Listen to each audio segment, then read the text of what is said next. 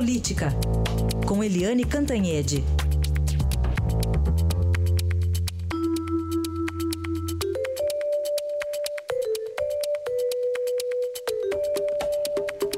E acabou a sequência de 3 feriadões e hoje, acho que o principal jornal que a gente tem que ler hoje é o Diário Oficial, Eliane. Bom dia. Bom dia, Raíssa e ouvintes. Olha, na mosca, porque realmente o Diário Oficial de hoje promete estar bem recheado, né? Eu falei com as fontes aí no final de semana e teve uma reunião do secretário aí de... O ministro que cuida da articulação política, que é o Antônio Bassaí, com o presidente Michel Temer. E eles já acertaram exonerar todos aqueles apadrinhados de deputados infiéis. Ou seja, o deputado se diz do governo, da base aliada, põe todo mundo nos seus cargos e tal, festeja e tudo, mas na hora de dar o voto, vota contra o governo. Então, o Temer e o Antônio Bassaí cansaram dessa brincadeira e prometeram um Diário Oficial recheado hoje. Eu até consegui um exemplo de infiel que vai perder cargo, que é o deputado pastor Johnny Marcos. Ele é do PRB de Sergipe e ele indicou 2 cargos importantes em Sergipe, que são os homens federais, né, digamos assim, no INSS e na Conab. Então, esses 2 apadrinhados da Conab e do INSS vão ficar a ver navios e o governo agora vai dar essas 2 vagas para quem for votar com a reforma da Previdência. A gente lembra que a reforma da Previdência se tornou assim uma questão vital para o governo. O Temer, segundo as últimas pesquisas, tem menos de 10% de popularidade. Ele disse que o negócio dele não é popularidade, é fazer as reformas que o país precisa. E ele jogou tudo, exatamente tudo, na reforma da Previdência. Ou seja, ele não tem alternativa. Ou ele aprova a reforma da Previdência. Na quarta-feira, amanhã, a comissão especial deve aprovar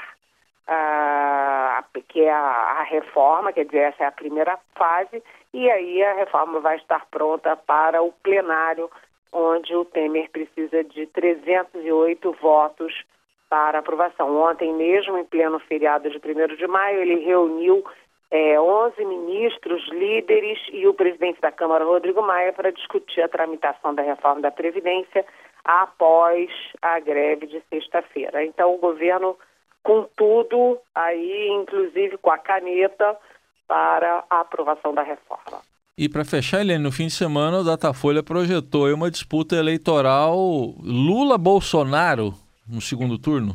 Pois é, né? Isso me lembrou aquela coisa do Rio de Janeiro, né? Ou Marcelo Crivella ou Marcelo Freixo, os extremos, né? Então, isso evidentemente abre uma avenida de oportunidades ao centro.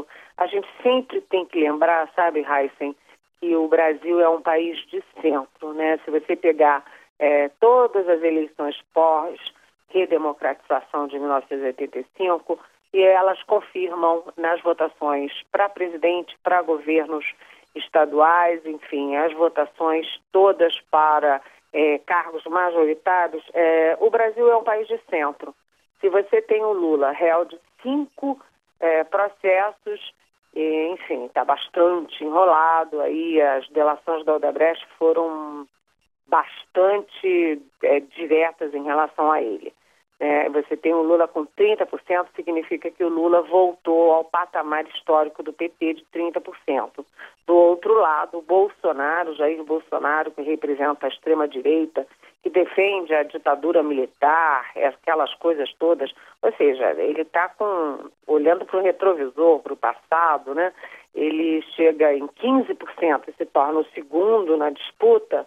Você sabe que em um ano e meio, é bastante improvável que essa situação se mantenha. Então, você vai ter aí uma disputa enorme no próprio PT, no próprio PSDB, no próprio PMDB, em todos os partidos, para saber quem vai ser o beneficiário dessa avenida aí de centro, aí repetindo mais ou menos o que aconteceu na França, né?